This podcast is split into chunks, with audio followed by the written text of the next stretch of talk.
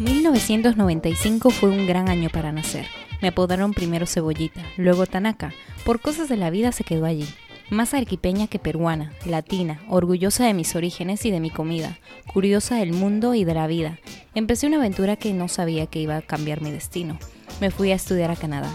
Allí en medio de la blanca nieve me enamoré perdidamente, sin pensar en las consecuencias. Cursilerías, me dije. Esa no soy yo, también pasó por mi cabeza. Pero terminé cayendo aquí, en República Dominicana. Bienvenidos a Criterio Inmigrante, podcast de los mil y un consejos de mí, Tanaka, la inmigrante.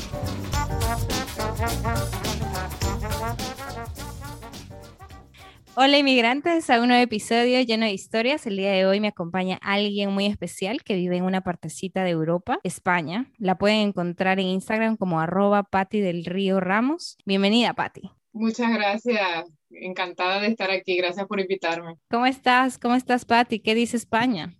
Yo pues muy bien, yo muy contenta, la verdad no, no me puedo quejar.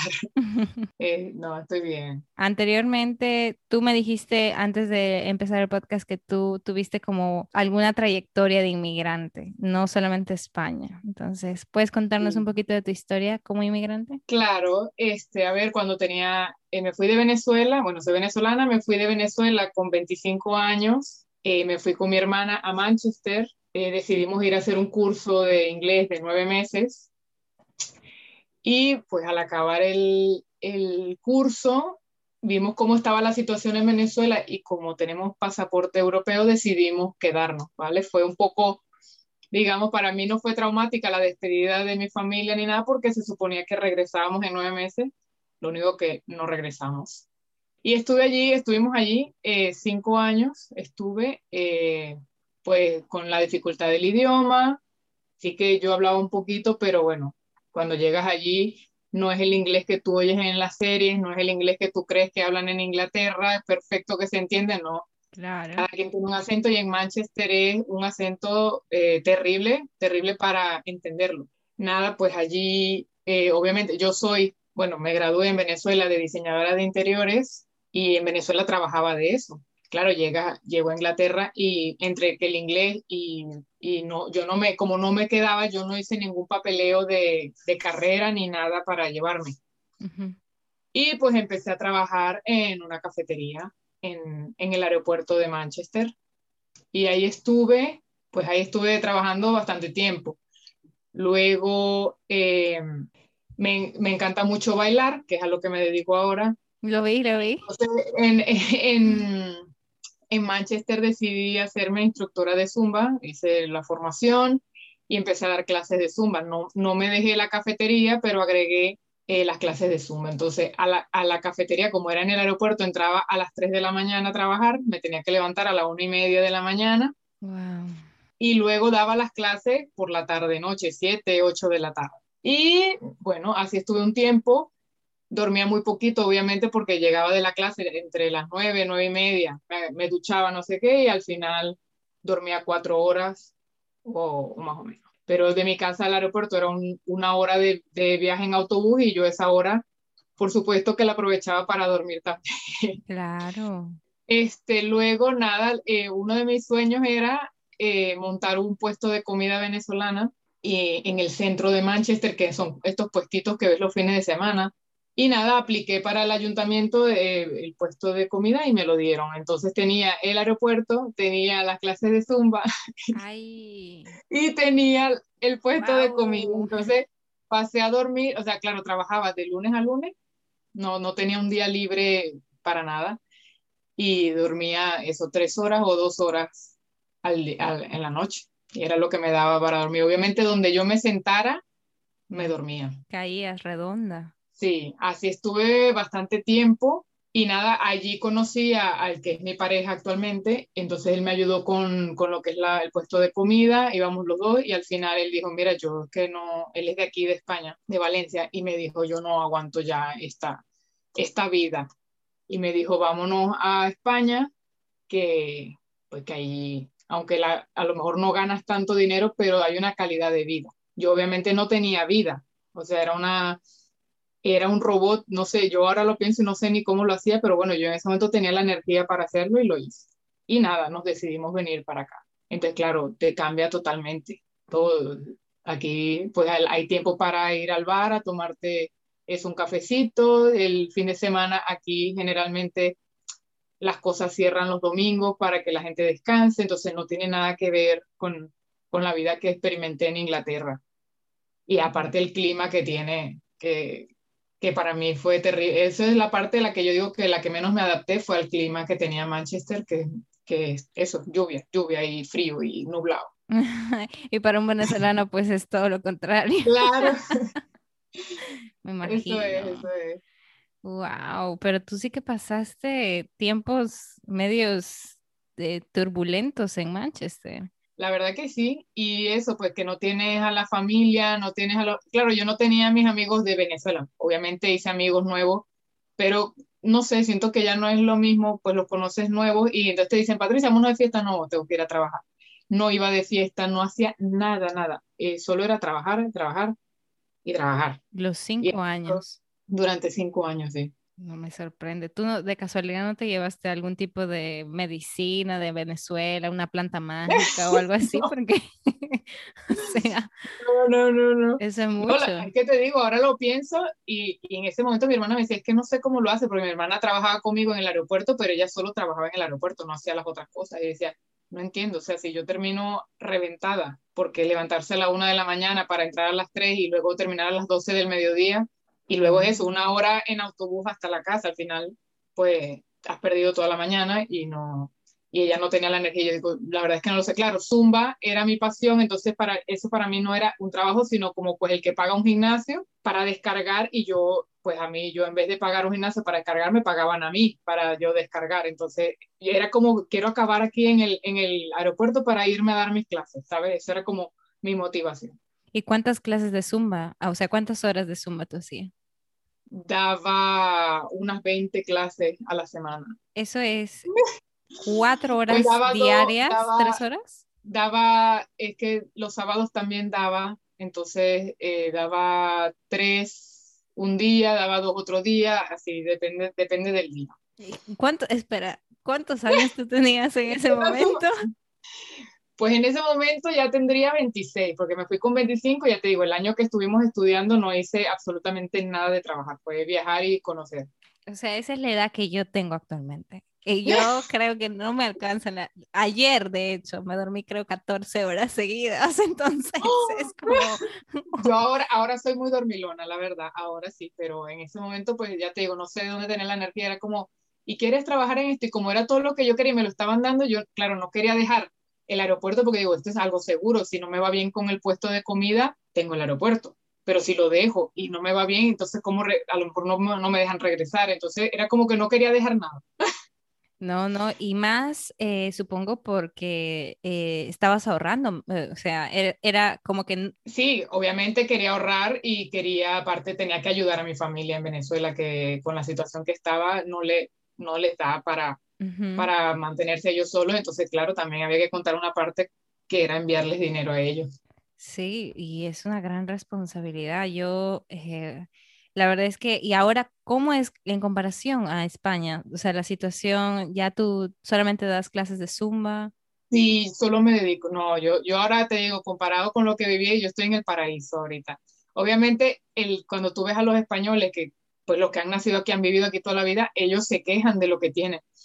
Pero uno que viene de Venezuela, que bueno, que luego pasé por esas circunstancias en Manchester y estoy aquí, digo, esto es el paraíso, o sea, yo, yo adoro, adoro estar aquí, estoy en Valencia, obviamente cada, cada parte de España tiene un clima, entonces el clima de Valencia es maravilloso, se parece mucho al de Venezuela, tiene un invierno, pero no es un invierno de nieve, no es un invierno tan, tan fuerte como el de Madrid, por ejemplo. Entonces yo estoy encantada, no, no, tiene, no tiene nada que ver.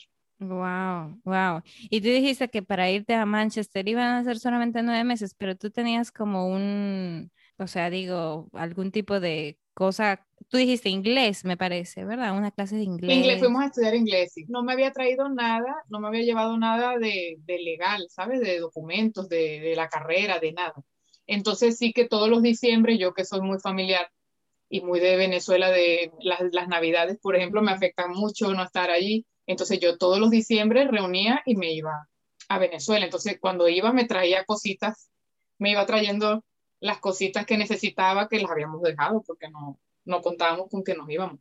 Eso es, eso es tan raro, yo no sé, pero no, no sé si te haya pasado, pero despertarte tal vez un día u otro, decir, wow, estoy en esta ciudad y, y no sé, no sé qué hago aquí, parece un sueño. ¿No, no te ha pasado? No, sí, claro, y, me daba mucha, o sea, mucha como, como, no sé, como una angustia de decir, este, a esto, vine a esto, porque claro, yo llegué a, Manchester y nos quedamos en una casa de estas de familia, de las que te alquilan como una, un cuarto. Entonces estábamos mi hermana y yo en un cuarto de una casa de una familia. Entonces, claro, yo decía, tengo 25 años, 26 años, vivo en un cuarto eh, claro, tú estás acostumbrado, por lo menos yo estaba acostumbrada a vivir en mi casa normal con mi trabajo de diseño de interiores, con, no sé, con, con lo, que todo, lo que uno cree que se ha planificado para la vida, y de repente te ves como una estudiante en un cuartico sin saber realmente, yo ya no sabía ni qué quería hacer, yo decía, no sé si quiero eh, ampliar la carrera y, y, y, hacer más de diseño para ponerme a trabajar aquí, estaba perdida, entonces tenía unos días terribles de decir, y claro, cuando la gente me pregunta, ¿y tú qué haces? Y o veías las fotos de mis amigos en Venezuela, pues eso, de, administradores, de contadores, de ingenieros, lo que estuviesen, lo que estudiaron. En Venezuela no sé por qué, pero en ese momento lo que uno estudiaba solía trabajar de eso. Exacto.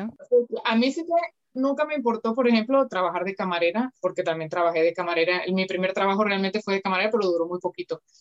Eh, no era algo que me afectara decir, ay, yo que soy diseñadora, ahora estoy de camarera. Eso no, pero te digo que lo peor que yo he pasado a ser camarera porque es muy difícil. Yo digo, la gente cree que, que ay, ser camarero, pero llevar tantas cosas en la cabeza y tantos pedidos, uno te llama por una mesa, otro te llama por, eh, yo, yo digo, yo de verdad admiro a los camareros y aparte es que cuando yo voy a un restaurante ni los molesto, o sea, si yo necesito algo, yo me paro, voy hasta donde está el muchacho y le digo, mira, ¿me puede por favor dar eh, un tenedor o lo que sea? Porque es, es, complicado. A mí además se me, se me fueron como tres personas sin pagar. Entonces, claro, entre el restaurante era muy grande, entonces cuando mientras que tú ibas de la mesa a la cocina ya se pudo haber ido la familia y eso pasaba mucho en Manchester, no sé por qué la gente hacía eso. Y claro, cuando volvía no estaban, entonces ir hasta tu jefe a decirle, mira que la gente se fue sin pagar, entonces, claro, no, no, no, eso fue Ay, y sobre todo con el, con el idioma, me imagino. Tú aprendiste en esos, en esos cinco años, me imagino, un inglés. ¿A los cuántos meses tú dijiste ya? Yo creo que lo domino el inglés. No, yo estuve cinco años y no, y no creo que lo domine al 100%. O sea, sí que puedo hablar, puedo entender lo que sea, pero siempre hay cosas que no, no vas a dominar. Por ejemplo, si te empiezan a hablar de ingeniería o te empiezan a hablar de medicina, o te empiezan a hablar de Claro, tiene que ser un, un lenguaje cotidiano de, de lo que quieras hablar, de como estamos hablando ahorita, pero yo no, no recuerdo en ningún momento en decir, ay, que ahora sí soy inglesa total, no, no lo recuerdo. Nunca llegaste a acoplarte. No, no es que no, sino que no sentí, porque ya te digo, yo sí que hablaba un poquito, entendía, y la, y la señora con la que vivíamos hablaba el inglés maravilloso de este de, Reina, del que uno cree que hablan todo, y nos ayudaba mucho, nos corregía. y oh, entonces estaba, muy bien. Y claro, trabajando, trabajando es donde realmente, yo te digo, en el, en el curso, yo a la gente le digo, no gasten dinero en curso, gasten su dinero en un viaje, se quedan con un montón de gente que hable puro inglés, que no tengas manera de comunicarte en español. En el curso, claro, tú vas a un curso de inglés en Inglaterra y a quién te vas a encontrar allí. Te vas a encontrar españoles, argentinos, colombianos, mexicano. ¿Y con quién vas a salir? Pues con ellos. Y entonces nunca hablas inglés. Sí, sí, eso es muy cierto. Eso es un gran tip, la verdad. Porque nosotros creo que al momento de estar en otro país siempre tenemos esa cercanía con otros latinoamericanos. Es como, ay, tú también eres de... Y, y ya, o sea, simplemente nos juntamos con ellos a todo lado. Y la verdad es que es difícil ya salirse otra vez de la zona de confort. O sea, ya te saliste de tu país, ya tú no quieres volver ni siquiera intentar, eh, tal vez por las discrepancias que tú tengas con la nueva cultura, pero dices, bueno, yo lo poquito que quiero tener de mi país o de, de, donde yo vengo, quiero tenerlo también aquí. Y e, eso es, es difícil tener ese, como ese balance entre lo que yo realmente quiero y lo que realmente necesito. Así es, así es. Ese además, eh, uno de los eh, tips o de los consejos que yo le doy a la gente que, que cuando se va a ir de su país es entender que cuando te vas de tu país no puedes comparar a tu país con el, con el país que te vas. O sea, todos los países son diferentes, todos los países tienen algo bueno y todos los países tienen algo malo. Y, y no es tu país, entonces tú no puedes venir a, o a Inglaterra a venir y pedir, oye, mira, en un, en, un, en un subway, mira, yo quiero una arepa, porque tú no tienes arepa, yo quiero una arepa. Exacto. Eh, tienes que adaptarte. Si ellos venden sándwich, tú tienes que comer sándwich. O si no te preparas tu comida en tu casa. O si tienen tradiciones que no te gustan o lo que sea. Hay gente, por ejemplo, así que yo en, en Manchester, eh, con quien más andaba o con quien más contacto tenía con gente española, porque hubo un boom de españoles que se fueron a Inglaterra. Y entonces yo estaba en un grupo de Facebook de españoles en Manchester y ellos eran todo el rato, ¿Dónde consigo el colacao? El colacao es como el Nesquik, pero el de la marca de ellos, digamos, el que es de ellos. Entonces es como, ay, pero que este país no tiene colacao, eh, el azúcar no endulza, la sal no está salada, y yo leía los grupos y decía, pero bueno, me provocaba decir, o sea, escribirle como decir, bueno, pues devuélvete.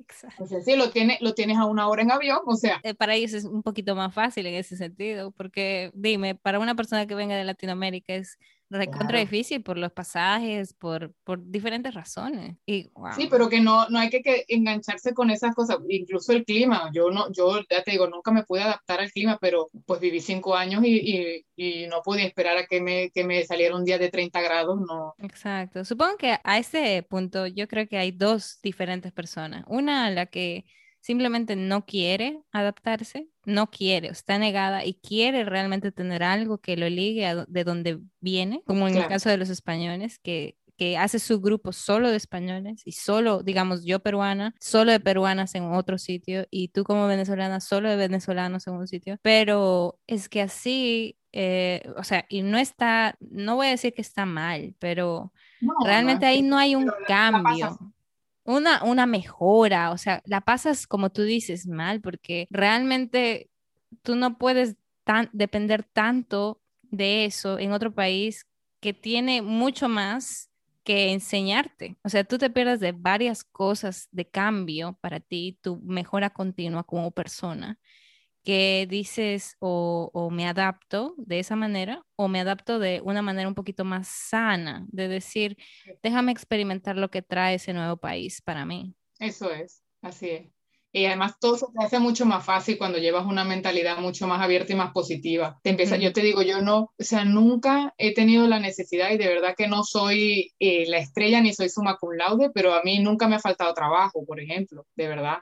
Y yo creo que es eso. Bueno, nosotras en lo que dijimos, bueno, nos quedamos aquí, vamos a empezar a buscar trabajo. Y eso era trabajo, currículum, currículum, currículum, currículum, currículum, hasta que, hasta que nos salió el trabajo. Y luego seguí buscando trabajo y conseguí. Yo decía, hay gente, y tenía yo amigos que estaban buscando trabajo y yo tenía tres trabajos y ellos tenían ninguno. Entonces, pero sí que ellos, pues, ah, no, que yo mandé un currículum a Primark, por ejemplo, y que vas a esperar hasta que Primark te avise, o sea, tienes que buscar en otro lado, o sea, no, no puedes mandar a tres sitios donde tú quieres trabajar, porque esos son los que te gustan, por ejemplo, pues no tienes que moverte. Entonces, yo creo que cuando te mueves, obviamente si tienes los papeles es mucho más fácil. Yo, como te dije, yo tengo pasaporte europeo y no es, es mucho más sencillo todo.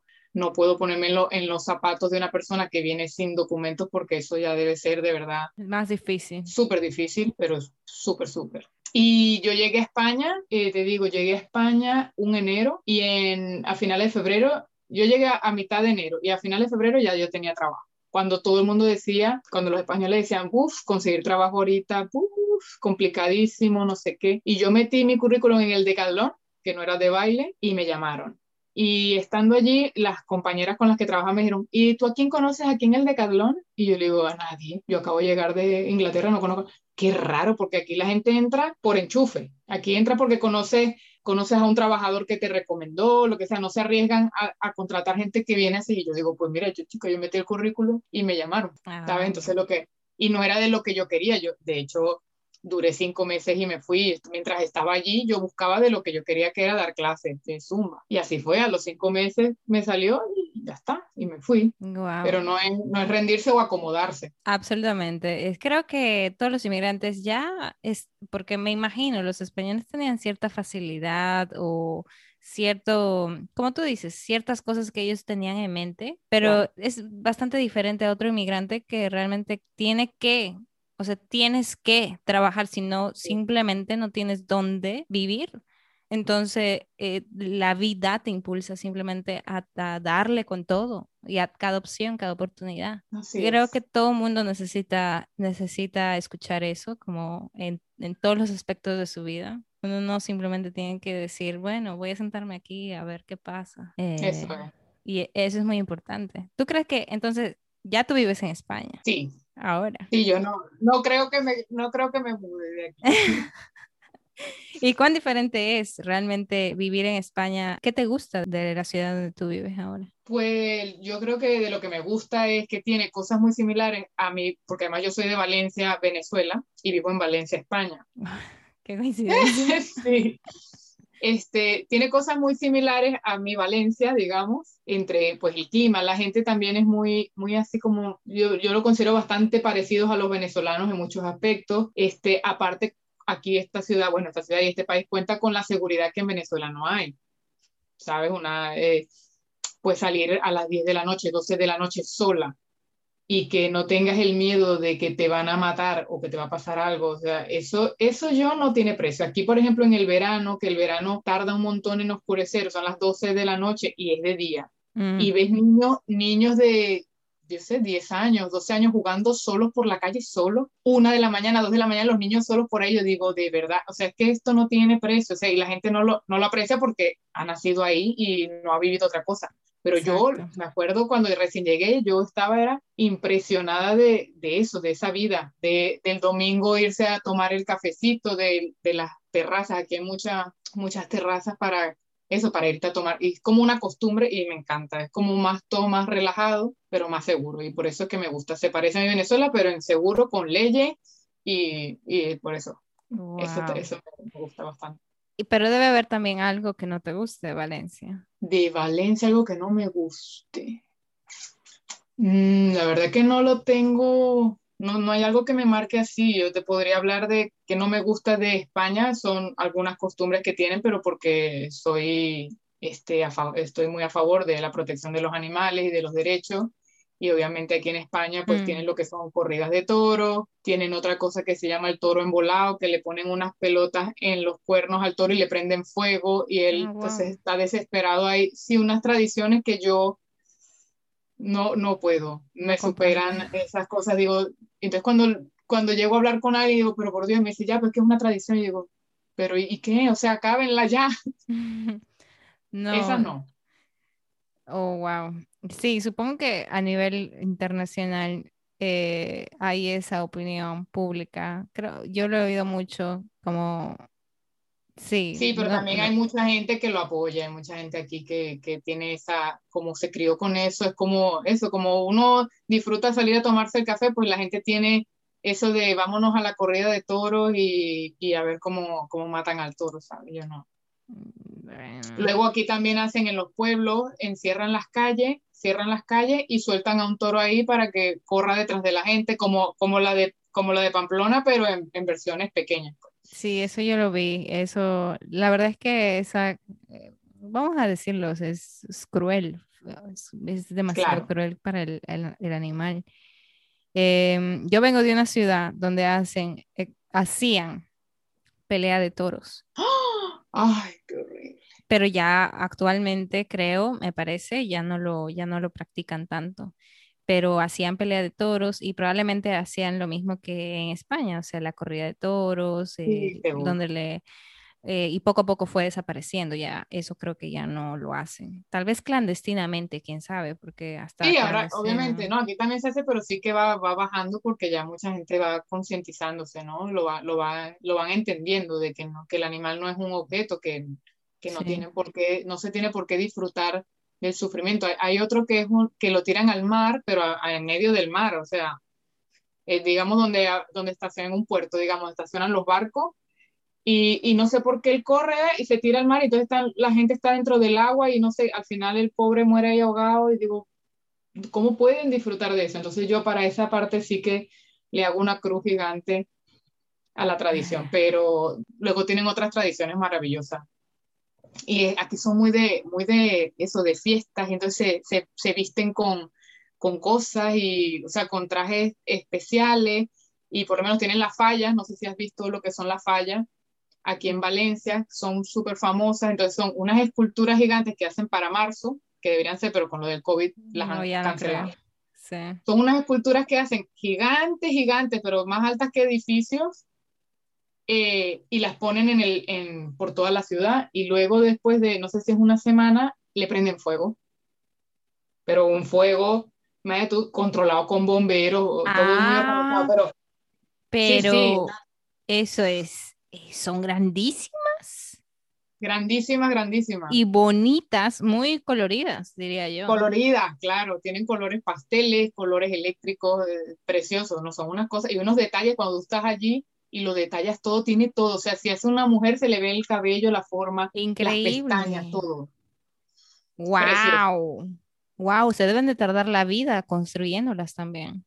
También me imagino, yo no sé cuánto, sí, me imagino que de un año a otro tardarán más o menos. Mientras me están quemando una, ya están haciendo las otras.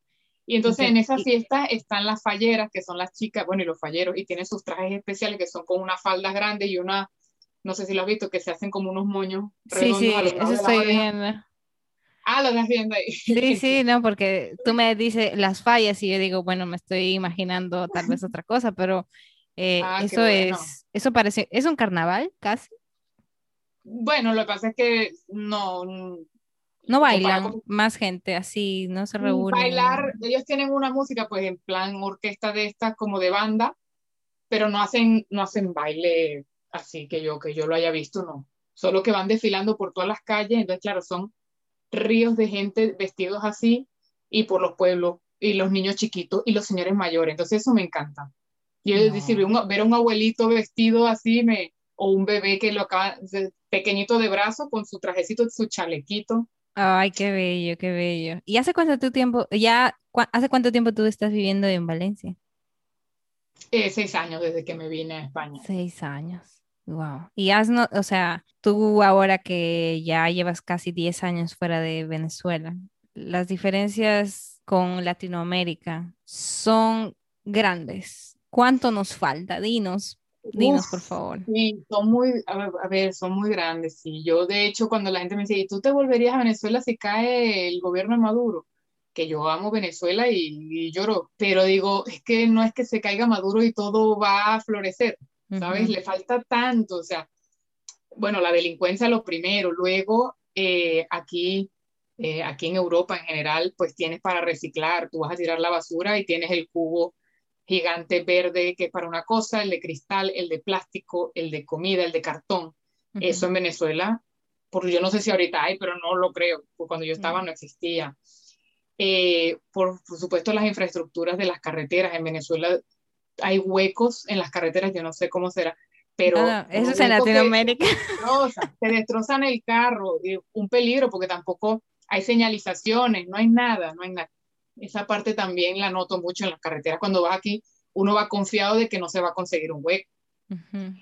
Eh, las señalizaciones, los, incluso los carteles de salida tal, salida, eso en Venezuela tampoco había. Uno tenía que, cuando no había GPS, adivinar o saber por dónde tenías que ir, búscate un mapa. Aquí tienes todo súper señalizado. Este, obviamente lo que es la, la protección del medio ambiente también. Aquí también hay muchas cosas de, cuidar el ambiente, de, sembrar, de cuidar los bosques, cuidar las zonas verdes, protegerlas. Eso también, proteger a los animales. Aquí no ves un perro callejero. Tú llegas a conseguirte un perro por allí y lo, si lo puedes agarrarlo, te lo llevas, llamas a la policía y ellos o le buscan si tiene chip o si no lo llevan a un sitio, pero es muy difícil que tú veas lo que uno ve en Venezuela, que eso, perros callejeros comiendo de la basura, eso tampoco. También la limpieza, obviamente. Aquí tú no ves el basurero que había. Por ejemplo, en las playas de Venezuela que eran paradisíacas y tú llegabas, te bajabas de la, de la lancha, del barco, no sé cómo le digan. Y te encontrabas ahí 500 bolsas de basura en toda la entrada que tú decías, Dios mío, y las arenas blancas son paraíso que tú dices, lo que podríamos sacar de aquí. Qué triste, sí. Y cuando estás aquí afuera dices, es que podríamos ser multimillonarios todos. O sea, todos. Si lo hubiesen hecho bien, si hubiesen invertido en lo que tenían que invertir y no robar, seríamos potencia. Pero está todo destrozado, todo, todo, todo. Entonces yo lo noto en, en, en cosas, eso, hasta en la, en la parada del autobús. En Venezuela, por ejemplo, te voy a hablar de Valencia porque no sé cómo funcionaba Caracas. En Valencia, el, tú cuando querías coger un autobús, no había una parada específica de autobús. Tú ibas caminando y cuando pasaba el autobús, tú le haces una seña, él se para si se quiere parar, porque si va apurado, va y sigue y no, y no se para. Entonces tú, si lo coge un semáforo en rojo y no se lo traga, que esa es otra, yo corría detrás del autobús para montarme y, e irme a trabajar. A veces llegaba tarde al trabajo, pero por eso.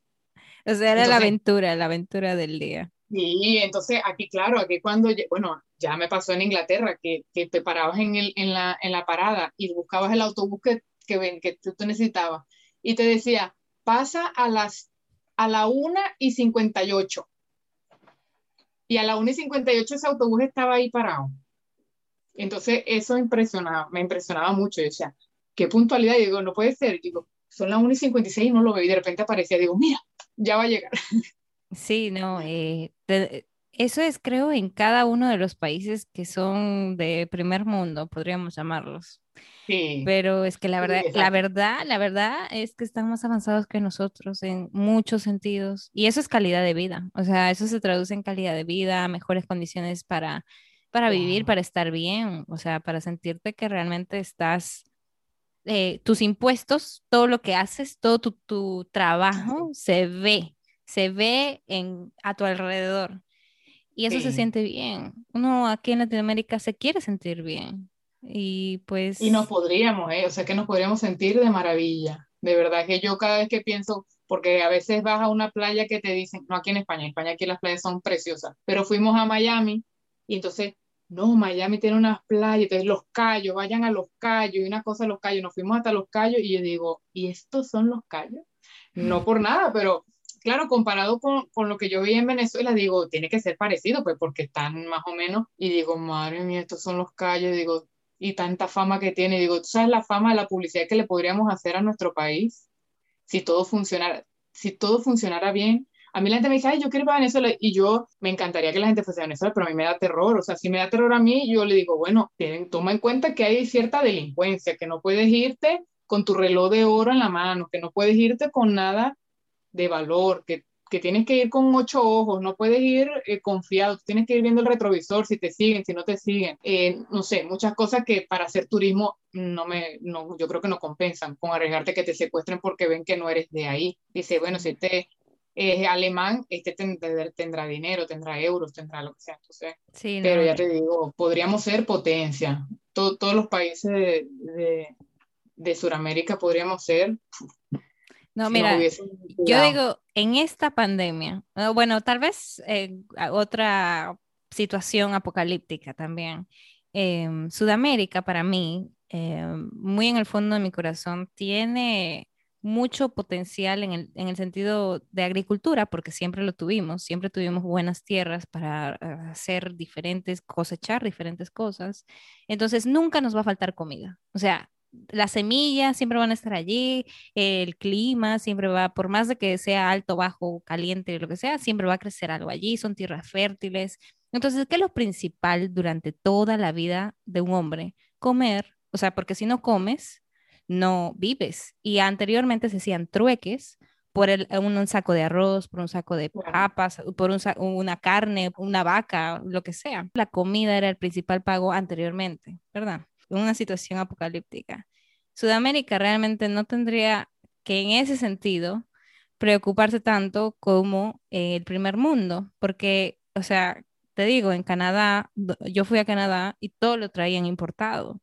En Estados Unidos, habrán cosechas, pero no tan buenas como en Perú, en Venezuela, Colombia, Brasil, o sea, nada en comparación a la riqueza, inclusive en el sabor O sea, no es lo mismo. Discúlpenme para todos aquellos que están viviendo por esas zonas.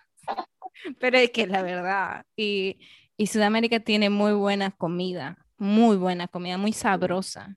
Y no es lo mismo tener, por ejemplo, un plato venezolano en Europa a tener un plato de Venezuela en Venezuela. Claro, no, no tiene nada que ver. O sea, no hay comparación. Pero bueno, yo me imagino que has visto los aguacates que hay aquí. No sé si ustedes le dicen aguacate. A palta le llamamos, pero sí. Que son como unos limones. y yo digo, pero este, aguacate que, o sea, esto, ya está listo, esto ya creció.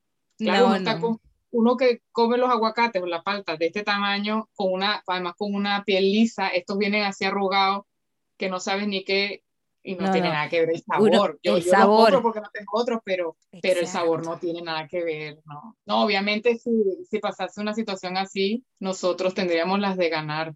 Sí. Con los cultivos, claro. Creo que, ay Dios, a mí me, me gustaría tanto que, que en algún punto Sudamérica se vuelva a levantar, pero la pandemia está haciendo eso más difícil de lo que, lo que hubiera sido si no hubiese pasado. Y ya ahora tú podrías decir más o menos en España, te acoplaste entonces, porque yo estoy viendo que te va muy bien.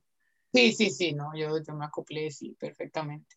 Y, o sea, con, con tu novio, tu, tu novio. Correcto. Eh, español también. Me imagino que la transición ha sido más fácil. Sí, ha sido más fácil, pero ya te digo, eh, realmente la diferencia que hay entre España y Venezuela yo no la noto tanto, ¿no? Más, más chocante ha sido Inglaterra, obviamente no hay, no hay nada parecido, no tenemos nada igual, pero la verdad es que en España, o por lo menos en esta zona, sí que es verdad que yo tengo familia en el, en el País Vasco, en la parte de arriba, y no, y no son tan cálidos como... Eh, tan cariñosos, digamos, como lo que es una persona más hacia el sur.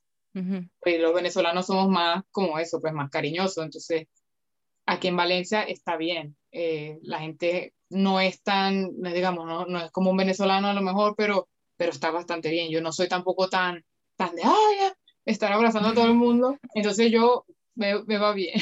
Es un balance también, es un balance. Claro, como tú dices, no podemos pedir algo, algo que realmente no, no pertenece. Tal vez los españoles en general. Sí, yo también considero que mucha gente latina se siente más o menos bien en España. No es como un choque tremendo hacia lo que realmente... me imagino que también es, es el idioma. Sí, es el idioma. Eh, lo que te digo, también la gente es bastante parecida a nosotros. Este, actualmente, obviamente, tú vienes aquí y oyes venezolanos, colombianos por todos lados. Eh, lo notas. Además hay un montón de locales, tiendas, y ya la gente además ya sabe lo que es una arepa, lo que antes podrían saber los que tenían un amigo venezolano, pero ahorita ya la gente, ay, abrieron un restaurante venezolano, no sé dónde, abrieron un, restaurante peruano, entonces eso también ayuda.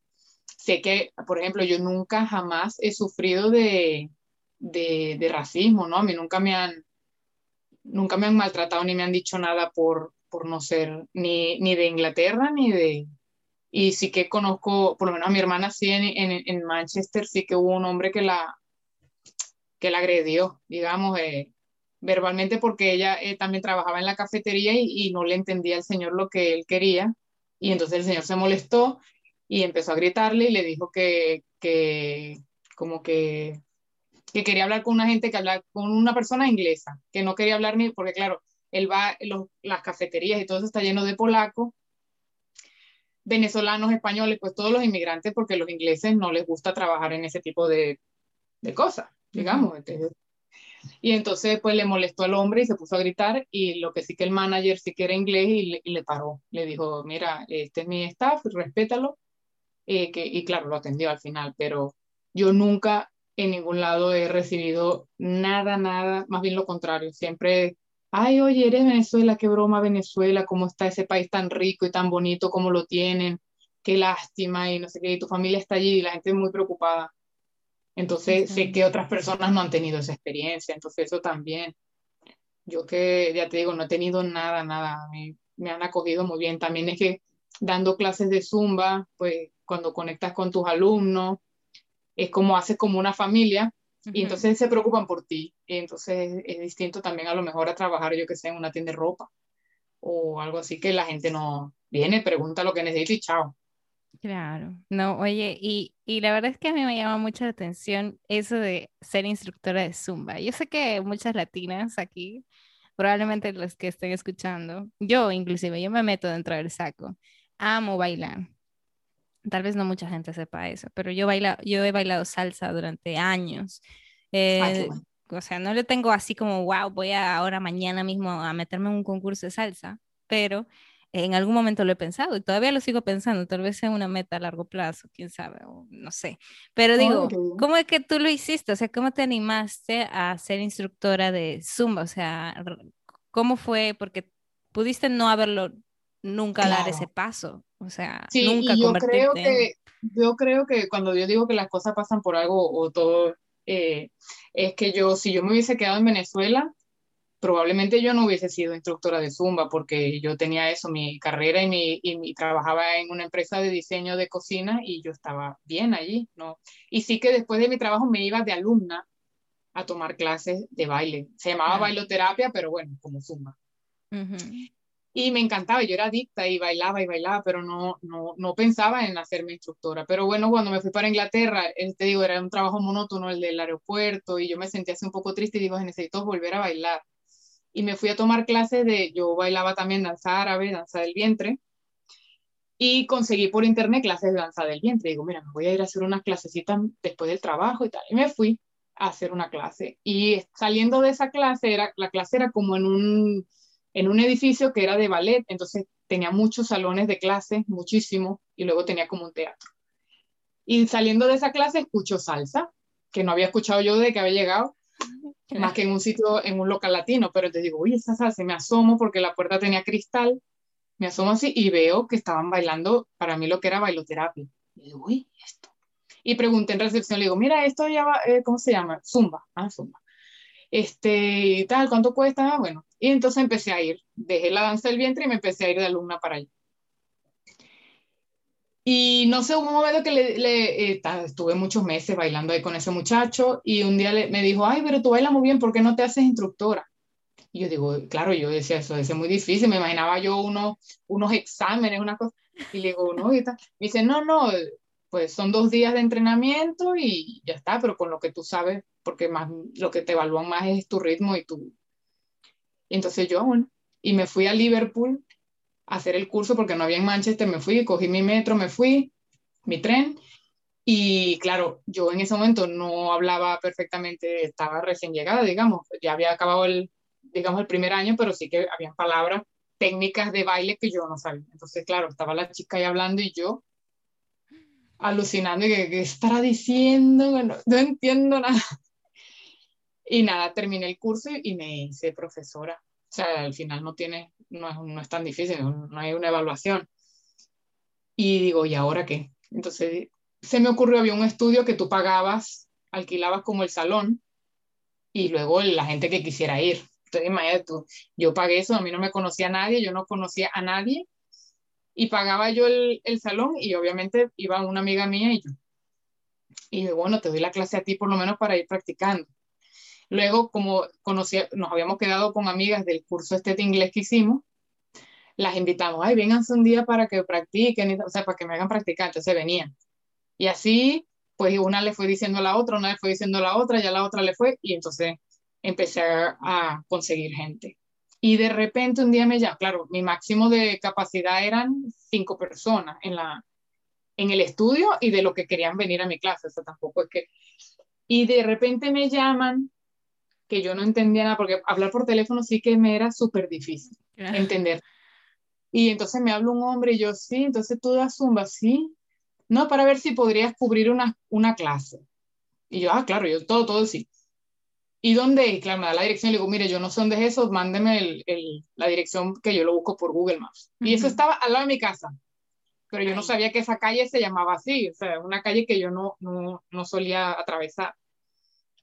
Entonces, me, claro, voy para allá para hablar con él. Me dice, bueno, es una clase eh, que tiene una chica, pero la chica no se seleccionó, lo que sea, y no, no puede. Entonces, varias semanas la te necesitaremos. Entonces, yo así, claro. Entonces, ¿tú tienes experiencia con, dando clases con mucha gente? yo, sí, sí, claro.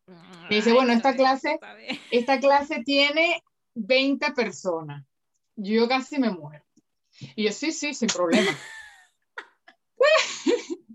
yo con 20 y más, eh, yo ya, por favor. Y bueno, claro, dos días antes ya estaba con taquicardia, bueno, me practiqué bien todo para que saliera perfecto. Claro, llego, llego a la clase y entonces era, era como una cosa que organizaba el ayuntamiento, cobraban ellos un euro, un pan, una libra a, a las personas, que era como, como para mantener el sitio, porque un pound allí no es nada. entonces, claro, me empiezan a llegar señoras súper mayores, me, me viene gente súper joven, me vienen musulmanas tapadas, cubiertas con su traje, me viene gente eh, de todas, chinas. O sea, una mezcla que yo decía, madre mía, me, me, me ponía nerviosa de pensar, claro, me pone nerviosa de pensar, eh, ¿será ofensivo eh, los movimientos? Porque claro, en el reggaetón, por ejemplo, hacen movimientos de cadera y digo yo, a lo mejor estás musulmana. Eh, me, ay, ay, ay, ay, ay, yo me imagino todo lo que te Yo dije, me pensé, no puedes improvisar en estos momentos, ya estás aquí, o sea, haz lo que tienes que hacer. Si esa señora, esas señoras que están ahí se, se ofenden o lo que sea, pues bueno. Y yo hice mi clase tal cual bueno, la, sorpresa es eso, al final llegaron, se hicieron cola al final de la clase, uno detrás del otro, para darme las gracias, que les había encantado la clase, que qué maravilla. Y entonces, bueno, ellas pusieron una carta o algo habrá pasado que, me dejaron esa clase a mí. Oh, y esa clase pasó de 20 a 80. En ¿Qué? de eh, porque era, no, era un, no era un estudio, era un, como una cancha de baloncesto. Como un... Ah, no, pero eso es un, Gran paso, claro, gran paso. claro, y eso te da un, demasiada energía. Es lo que te digo, yo venía del aeropuerto y esto me daba un montón de energía. ver a la gente bailar. Después las madres traían a sus niños pequeños, los niños pequeños bailando. Había una señora que no podía bailar porque no podía caminar, no porque estuviese paralítica, pero venía con un bastón, no, no tenía mucha movilidad, pero ella se sentaba en una silla y bailaba nada más con los brazos, hacía los movimientos de la coreografía con los brazos. Entonces yo dije que esto es lo que yo quiero hacer toda, toda la vida. No, eh, imagínate. Yo, cuando vi tu Instagram, yo dije, la verdad es que no estaría mal eh, hacer esto aquí. Pero ¿qué es lo que pasa? O sea, por ejemplo, eh, supongo que hay muchas latinas, como te dije, que, que, quieren hacer, dar ese paso de poder emprender, porque lo que tú hiciste fue emprender. Y ahora en España tú das clases eh, también así. Y eso, de eso tú, o sea, tú hiciste de eso tu forma de vivir. Eh, entonces, vivir por lo que te apasiona, eh, dar ese paso, es muy difícil, tú sabes, o sea, es, de verdad tú tienes...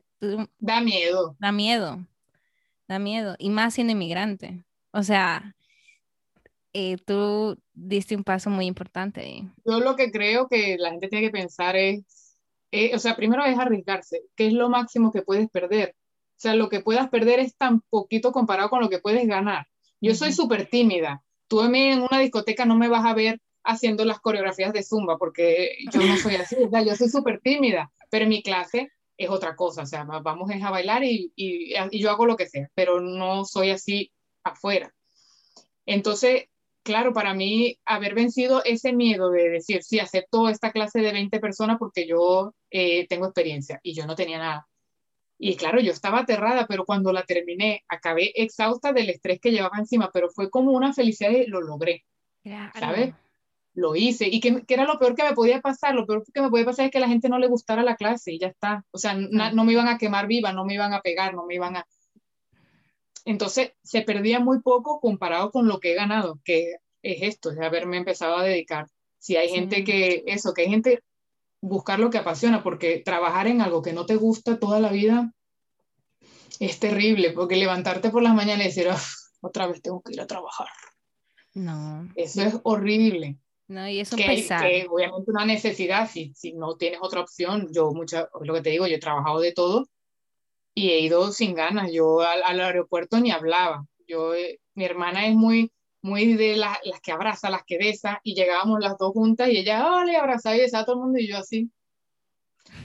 Yo decía buenos días, pero con la mirada, porque, o sea, a mí me molestaba ir al aeropuerto. O sea, mm, levantarme a la una de la mañana no era mi felicidad. Pero bueno, había que hacerlo y está. Pero vencer los miedos, eh, siempre mira qué puedo perder. Obviamente, evalúa, sí, lo que puedo ganar es muchísimo y lo que voy a perder es mínimo. Exactamente. Tú sabes que esa fue la una, una principal razón para yo empezar este podcast. O sea, mucha gente dirá, mm, porque mucha gente me conoce, y, eh, tal vez mi círculo muy, muy cercano mm, mm, me conoce tal como yo estoy hablando contigo. Y la verdad para mí es muy, muy, muy complicado describirlo, pero para mí es muy fácil entablar una eh, conversación con cualquier otra persona que esté pasando conmigo, en este caso tú y yo, el caso de ser inmigrante, pero tal vez con otra persona que, que, está preguntándome, queriendo saber parte de mi vida, es como me pongo en la situación, realmente no lo vas a entender, o sea, no lo vas a entender a menos de que, que tú pases por eso mismo, entonces como que me cierro. Entonces, no mucha gente tal vez que me conozca ahora o que tal vez me siga, diga, no, pero esa Tania es otra, otra chica, ese, eh, no, realmente soy así, pero soy, eh, estoy aquí saliendo de mi zona de confort. Eso De alguna u otra manera. Sí, siempre hay que buscar, siempre hay que buscar algo de, de eso, algo que te haga moverte, salir. Una vez que te sientas cómoda, busca otra cosa. O sea, no es abandonar lo que ya has hecho, sino buscar algo más, agregarle.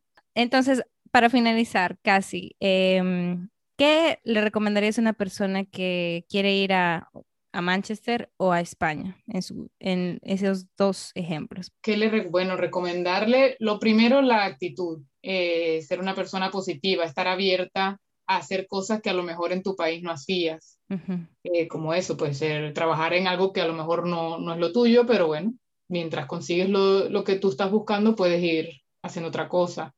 Eh, ¿Qué más? Así que yo diga, pues adaptarte al cambio, entender que no es tu país al que estás yendo, es otro país con otras costumbres, con otro tipo de gente. Y es adaptarte, buscar las maneras. Habrán cosas que no te gusten y ya está, no pasa nada, pero no es, no es que entonces rechazas al país y entonces dices, no, es que yo soy venezolana y entonces como yo en Venezuela me tragaba los semáforos, yo aquí también me voy a tragar los semáforos, por ejemplo. ¿sabes? O porque yo soy venezolana, no sé, X, ¿sabes? Que, que, hay veces que tú ves gente con esa actitud, es que yo, no, yo soy mexicano, no, es que yo soy, por decir nombre, ¿eh? no estoy... Entonces, yo creo que principalmente eso, es ir con una mente bastante abierta eh, y, y, eso, y trabajar y, buscar trabajar en lo que sea. Eh, por ejemplo, aquí en, en, Venezuela, aquí en España, los venezolanos tenemos una buena reputación de que somos trabajadores. Entonces la gente cuando me conoce, eres venezolana, yo trabajo con un muchacho venezolano, ese muchacho, qué trabajador, qué inteligente. Entonces también eso es mucho más fácil cuando vienes al país que te dicen es venezolano, bueno, entonces ya tienes como un voto de fe, ¿no? De que, ah, bueno, este muchacho puede ser, si es como el que yo conozco. Entonces es eso, es aprovechar las oportunidades y no relajarse. No, no es que llegué, metí el currículum en, yo qué sé, en un sitio que yo quería y hasta que no me llamen de ahí, yo no. Brazo cruzado. Sí, tú acabas de decir algo muy eh, importante. Eso de, por ejemplo, y creo que muchos inmigrantes que ya actualmente lo son, tenemos que empezar a ver, porque como tú te comportas actualmente y como te ven en esa sociedad, es como probablemente traten a otro inmigrante en, detrás tuyo. O sea, tal vez tú te vayas, cambies de trabajo, pero, por ejemplo, en el trabajo actual que yo tengo, si llega otra peruana, puede llegar a tener mi reputación, que, que tal vez yo fui trabajadora, con bien servicial, etcétera.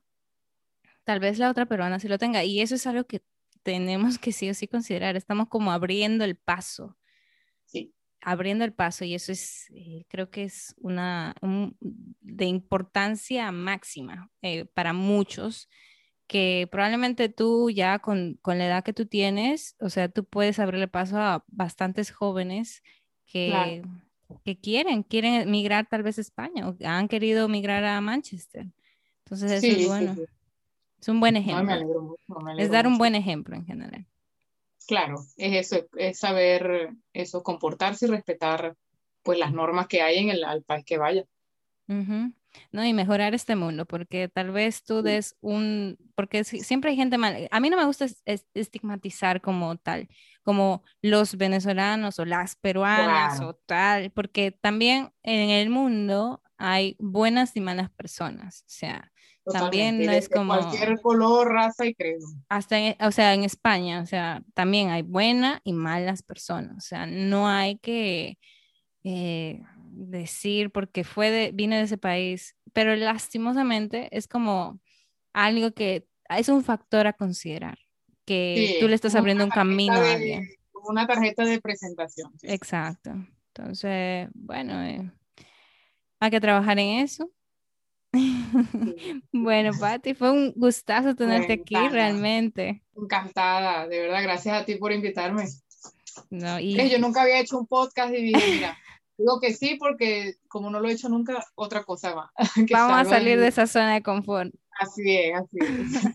No, pero fue de verdad un gran, gran, una gran conversación para tener porque tú tocaste varios puntos que tal vez un inmigrante de por sí a veces no se lo imagina como tal, o sea, nunca sabes cuándo realmente pasar esa, esa valla de decir, ok, tengo que trabajar sí o sí por necesidad, a trabajar realmente por pasión, que es algo que tú hiciste y hemos visto que, que, que tu historia es, da ese paso y creo que es algo a recalcar.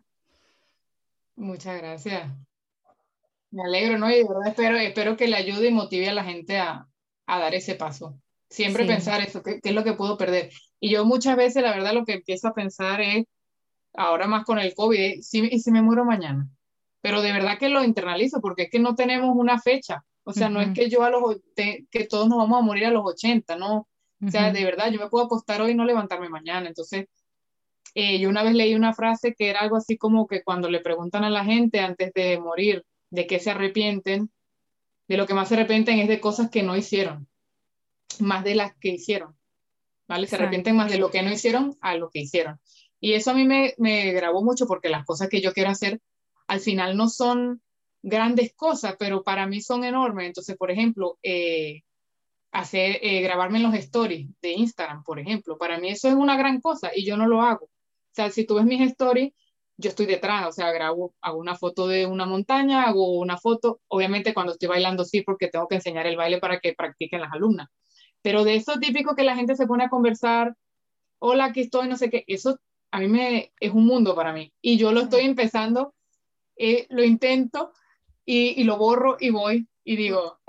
Yo estoy en ese equipo también. Eh, es algo nuevo. Pero que al final lo que te dice son tonterías, digo, es una tontería pero para mí se me hace un mundo como, como ya te digo, soy muy vergonzosa, a mí no me, a mí, y a mí me gusta que las cosas salgan bien, entonces si ya, si ya hago una cosa ahí rara con la cara, digo, uy, no, una, eh, estoy haciendo muchas cosas raras, así no soy yo, porque yo soy normal como estoy hablando contigo, pero te me pones la cámara y entonces ya la cara se me pone como, eh, así como robótica y ya empiezo a hablar de otra manera, sí. entonces esa naturalidad no la tengo, entonces hay veces que nos ahogamos en un vaso de agua y vemos cosas súper, entonces piensa, mire, si me muero mañana. Entonces no lo he hecho con, con la gana que tengo de hacerlo, no lo he hecho por un miedo tonto de, ay, se van a burlar de mí, que es lo más, que es lo que máximo puede, lo que yo siempre digo, ¿qué es lo que puede pasar? Lo máximo es que la gente diga, esta Patricia sí es ridícula haciendo ese, ese story. Eso es lo máximo y no me voy a enterar porque no te lo suelen escribir. Y ahí es el peligro realmente, porque tanto le, o sea, ¿por qué dejar que tu vida tuya esté en manos de otras personas. O sea, ¿qué importa si hago el ridículo? Ajá, qué opinión. Eh, yo, yo realmente, por eso mismo, o sea, óyeme, eh, si alguien se va a reír de este podcast, que se ría, no importa. Pero al menos me, o sea, al menos yo, yo personalmente, me siento con la capacidad actualmente de poder entrevistar gente, poder conocer gente. Y si ese es mi objetivo principal, qué bueno que la gente lo, lo, lo, escuche, qué bueno que la gente se sienta eh, en la conversación, de que estoy hablando con esa persona, de que sienta tal vez que esta historia se, más o menos se parece a la suya y que la puede ayudar. Eh, ese es un sentimiento muy bonito, pero qué pena por los que no, qué pena por los que sí se ríen, porque no, no puedo, uno, es que una persona nunca puede hacer felices al, al 100% a todos. Ay, jamás. Y yo ahora a esta edad, bueno, a esta edad ya tengo varios años, que de verdad eso ya no me importa, uh -huh. de la, la, opinión de la gente, porque al final es imposible, es imposible gustarle a todo el mundo. Hay gente que le encantan mis clases y hay gente que la odia porque es mucha música latina y hay gente que la ama por la misma razón. O sea, la uh -huh. misma razón dos personas dicen de que, ay, es que tú pones mucha salsa y mucha bachata y mucho merengue, y yo soy más de hip hop, yo no pongo hip hop, pondré un hip hop por ahí quizá. Entonces a esa gente no le gusto y, está bien, y yo ni me molesto con esa gente ni, ni me engancho con esa gente, o sea, el que no quiera venir, ahí está la puerta, o sea, yo vengo aquí a pasarla bien con la gente que la quiera pasar bien conmigo. Entiendo que si no te gusta, pues como a mí me pones a lo mejor un tipo de un rock de estos pesados que no se le entiende, y a mí eso me, me atormenta, entonces yo no voy a entrar a un sitio donde esté esa música. Y no es que esté en contra de la gente que lo oye, sino que simplemente no me gusta. Y hay que aceptarlo, y es eso, es entender que cuando la gente se pone a criticar es porque tiene tanto problema de dentro que prefiere ir machacando a los, a los alrededores. Y uno no puede parar de hacer lo que le guste y las cosas que quiere por el que dirá. No, y, un tip también para eso de mostrar realmente la cara detrás de las historias es em, pensar que realmente tú tienes, o sea, es parte de tu trabajo y muy aparte de eso, es un 80-20. Tú tienes que decir, no siempre me va a salir bien la historia, no siempre va a salir bien mi trabajo, pero el hecho es que salga y una vez que sale, lo veo y puedo realmente mejorarlo una vez que ya salió. Porque si no sale, siempre vas a encontrarle imperfectos, como, ay, le faltó tal y le faltó cual. La verdad es que con hacerlo ya tú cumpliste más del 50%, que mucha gente eh, no da ese primer paso de hacerlo, terminarlo. Así. Más, mañana hago, hago una historia. no, mañana me inscribo a una clase para ser instructora. Yo, la verdad, siempre soñado con ser profesora de salsa. Déjame decirte. Pues, pues, que, o sea, mejor trabajo que eso, que son conocer gente y bailar de verdad. O sea, que te paguen por eso, que uno suele pagar por eso. Sí. No, no, no. Obviamente es una responsabilidad y hay veces que sí, que tienes que bailar. Por ejemplo, yo cuando tengo mis visitas del mes de mujer, eh, la paso terrible, me duele muchísimo y, y, y, se me baja la tensión y tengo que ir a dar la clase igual y no, y no es que lo disfruto digo, ay, pues no me puedo quedar en la cama hoy. Pero en sí, o sea, viene mi cumpleaños y recibes un montón de cariño, un montón de regalos, la gente está pendiente. O sea, tú dices, chica, faltaste un día y te escribe medio mundo por Instagram, por el WhatsApp, Patricia, ¿qué te pasa que no viniste? ¿Estás bien? No sé qué, si necesitas algo. No, ese es el tipo de trabajo que uno necesita. Y si te gusta bailar salsa, y, o sea, no, no. Hazlo, no hazlo. Claro, no, yo, yo la verdad, eh, sí, ya mañana mismo, mañana mismo bueno, al menos no mañana, no creo, porque tengo, tengo trabajo, pero eh, lo veo, lo veo a corto plazo, o sea, es algo que, ¿por qué no hacerlo? Fecha, ponle una fecha, porque si es fecha para que... Tengo que planificarme. Antes del día tal, lo hago. No, sí, bueno, vamos a eso. Fue un gustazo otra vez, Patti, de verdad que, que, que, sí, y espero que a todos los inmigrantes que han escuchado, ah, hayan escuchado este episodio, les haya gustado. Y pues nada, nos vemos en tal vez en el próximo episodio. Muy bien. Bye. Un besito, cuídense.